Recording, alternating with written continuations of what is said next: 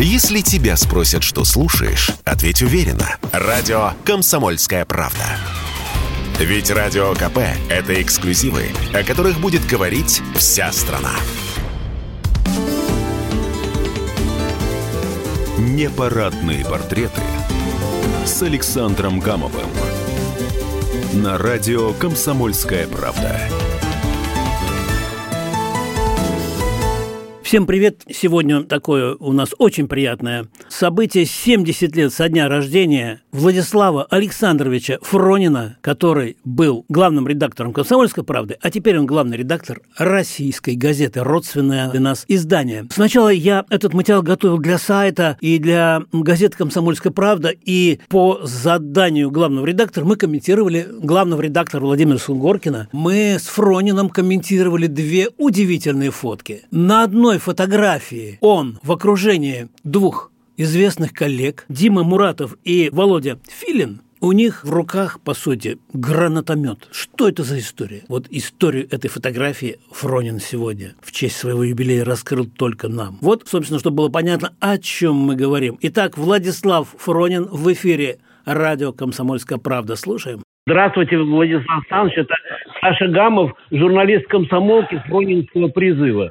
Да, я вас поздравляю вот от себя лично, от тех, кто вас помнит и любит, с днем рождения, с юбилеем. И ответьте, пожалуйста, я понимаю, у вас мало времени, хотя бы на один вопрос. Вот что у, во Фронине осталось от м, нашей комсомолки, кроме акцента в словах, походки, осанки, рубрик в «Российской газете», вот, э, стиль. Что еще вы в себе э, сохранили и что помогает вам оставаться таким же Фронином, который э, не ходил, а бегал по шестому этажу и нас заставлял делать то же самое? Ну, у меня осталась шинель, «Комсомольская правда», шинель, из которой все мы вышли.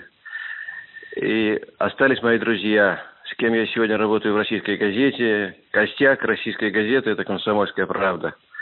Ну и, конечно, все мои друзья, с кем я работал в «Комсомольской правде». Память о тех, кого уже сейчас нет, к сожалению, с кем я работал. Очень рад, что рабочий отдел, в котором я начинал практикантом, стажером, в боевом составе вместе с нашим главным редактором Анатолием Петровичем Ярковым. И первое поздравление пришло из рабочего отдела «Комсомольской правды». Мне это очень приятно. Очень...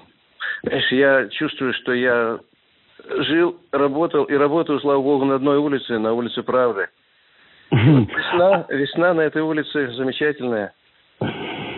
Ну, я как апрельский человек тоже вас, вас абсолютно понимаю. Значит, я в этом году... Как апрельский огурец, так...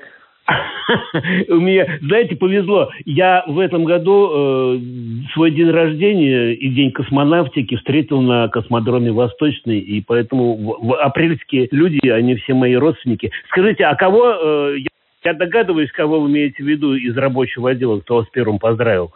Давайте нашим радиослушателям скажем это.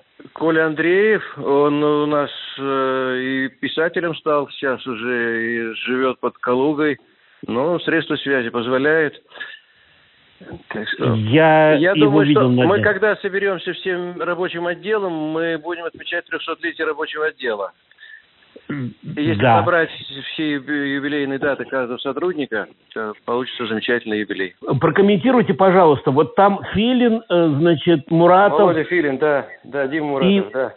И Фронин, что это, вот где, что за гранатомет, где вы его взяли, куда ну, вы его принесли?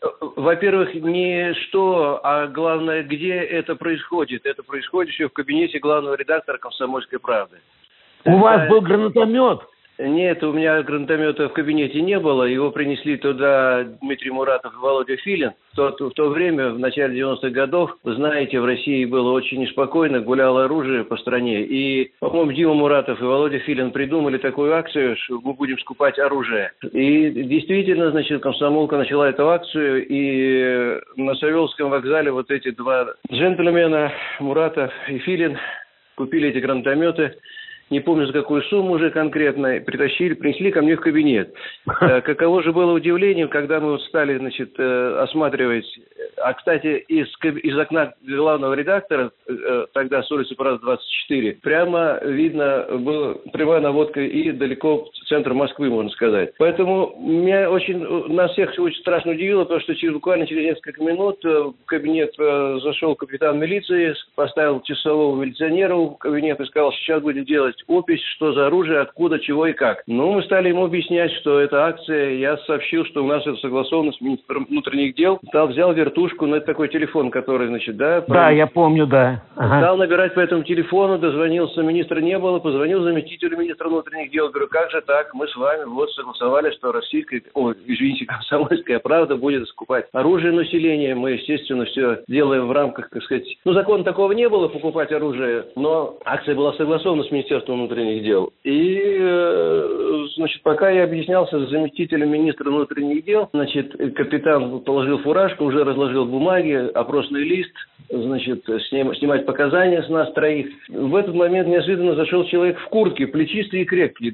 Значок ГТУ только на городе у него не было, правда, значка ГТУ, но он достал mm-hmm.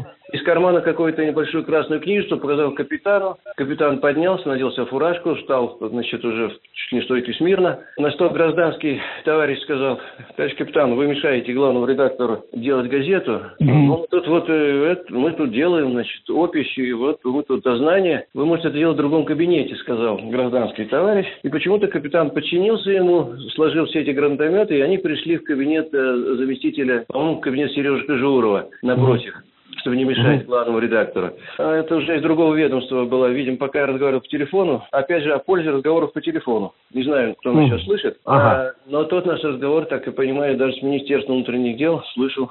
Слышал другое ведомство. А, и, понял. И когда на следующее утро я уже... шел... Это с Лубянки был, да? Верно, да, да, да. Это был человек с Лубянки. Когда mm. я на следующее утро шел на работу и проходил мимо постового милиционера, он так попросил меня: Владислав Александрович, я вас очень прошу, пожалуйста, скажите своим ребятам, чтобы они в следующий раз, когда будут оружие проносить, скупать, пусть они меня ставят в известность. Мне нагоняй такой летел. Вот. Это была замечательная акция Муратова, Володи Филина, вообще той комсомолки, которая была в то время. Понимаете, лихое было время, лихое было время. Я вот тут недавно перечитал одно свое интервью и вспомнил такой факт, что где-то тоже, то ли в девяносто втором году, значит, я говорил о том времени, когда было много вбросов, как бы, да, таких вот неожиданных каких-то, так сказать, вещей, и, и а журналисты, комсомолки, люди все молодые, горячие, и очень быстро реагировали очень на всякие романтические звонки, типа того, что вот ты мне сейчас звонишь утром рано с утра. Когда человеку «Комсомольской правды» в начале девяностых годов раздался, раздался звонок, ему говорят: есть важный документ, встретимся в ГУМе у фонтана, я буду в плаще с газетой, я вам передам mm-hmm. секретный документ.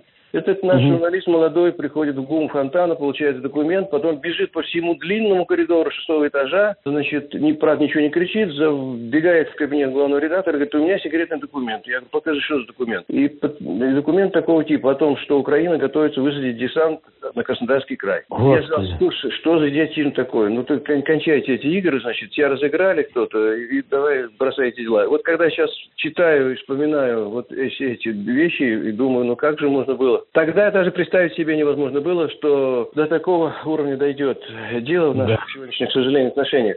Ну вот, да. э, было, было такое, было такое. И фото...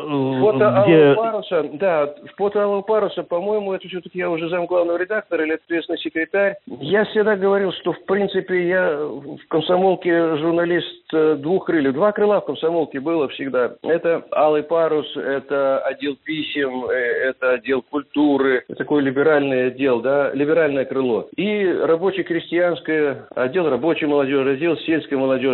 Я сначала попал к Лидии Ивановне Графовой в отдел писем. Напротив был Алый Парус, Щекочихин Юра. Поэтому мы как-то дружили с Алым Парусом. Но попал я все-таки в рабочий отдел и стажером стал рабочего отдела. И поэтому, когда стал замом главного редактора, мне как-то было легко и нормально опираться на эти оба крыла. И на Алый Парус, и на рабочий отдел. И вот это кабинет заместителя главного редактора. В то время не было еще компьютеров, поэтому полосы вывешивали. И mm-hmm. читали. Вот эта полоса еще, по-моему, чистая полоса Алого Паруса. Мне очень приятно, конечно, смотреть на эту фотографию. В том смысле, что я какое-то отношение, что я тоже причастен к Алому Парусу. Потому что когда еще учился в университете, я читал «Алый Парус» и помню письма из подворотни, по-моему, или «Взгляд из подворотни» Юра Щекочихина и его команды. Поэтому я у них учился. И опять же, вспоминаешь «Алый Парус», вспоминаешь Щекочихина, вспоминаешь Юмашу, вспоминаешь, кто, слава богу, еще жив, кого уже, к сожалению, нет. Но, но дух «Алого Паруса», дух «Комсомольской правды». Вот что такое этот снимок. А вы знаете, что возрождаем мы «Алый, Алый Парус»? Ну, не видели еще? Дай бог, что все это... Я, я пришлю тогда ссылку или, или Хорошо. Что-то. Сегодня вам, э, мне можно позволять, позволительно вам еще раз звонить, еще раз звонить, еще раз звонить. Целый день, короче, да? Ну, да я не возражаю. День такой обязывающий, да. Я подумал, если я был бы режиссером, я не знаю, есть такой фильм или нет, я подумал, что, в принципе, можно было бы снять фильм, сценарист. Нужен сценарист и хороший режиссер. Я снял фильм, называется «Юбилей». Точно. Ну, вот ты правда. представляешь, да, вот представляешь, вот ты утром бреешься. Вот, вот фильм, знаешь, знаешь, как фильм начинается? Человек ну, ну. стоит в душе, вот как сейчас с тобой разговаривает в душе, значит, бреется. А вы в душе? А вы сейчас в душе, что ли? Да, я никак не могу дойти до души, честно говоря. Вот. Все, я больше не буду звонить. Ну, вот, значит, ты бреешься, и вдруг тебе звонок. Значит, а ты еще у тебя пена, и вдруг звонок, и голос э, Шойгу. А хорошо в такое утро встречать день рождения. И вот это потрясающе. Он звонил вам это сегодня уже? Он сегодня, не сегодня звонил, он другой раз звонил. Это было раньше. Ага. Вот. Понял, понял. Ясно. Или когда вам звонит Каприн, главный онколог, и думаешь, боже мой, где я, и где Шойгу, и где Каприн, и что это вообще такое? Вот. Понимаешь, вот, но все это «Комсомольская правда» и все это «Российская газета». Понимаешь, мы с тобой... Да. Конечно, ты великий человек, ты в лифте ездишь э, с Владимиром Владимировичем вместе, это вся страна знает. Вот. Но все равно, думаю, что когда у тебя юбилей, Саш, и когда тебе звонят, это, это Гамов, но это «Комсомольская правда». Да, конечно, пользуясь тем, что э, все-таки у вас нет радио, да. А у нас есть радио «Комсомольская правда», и вас э, сейчас слышат э, более чем четыреста городов России. Что бы вы хотели э, сказать вот вашим э, фанатам э, и по «Комсомолке», и по «Российской газете», и по «Комсомолу», а, самое главное, по «Комсомолу». Э, вас слушает вся Россия. Я хочу всем пожелать доброе утро, хорошего дня, и дай бог, чтобы этот день нам принес хорошие новости. Это самое главное в нашей жизни – радоваться новостям, тем, которые у нас у каждого дома, в семье, в стране, в мире. Дай бог, чтобы нам этот день подарил хорошие новости. Спасибо вам еще раз огромное. Еще раз с днем рождения, с юбилеем. Мы вас любим. Спасибо большое. Всей «Комсомольской правде» привет. Обязательно. Спасибо. Непарадные портреты с Александром Гамовым.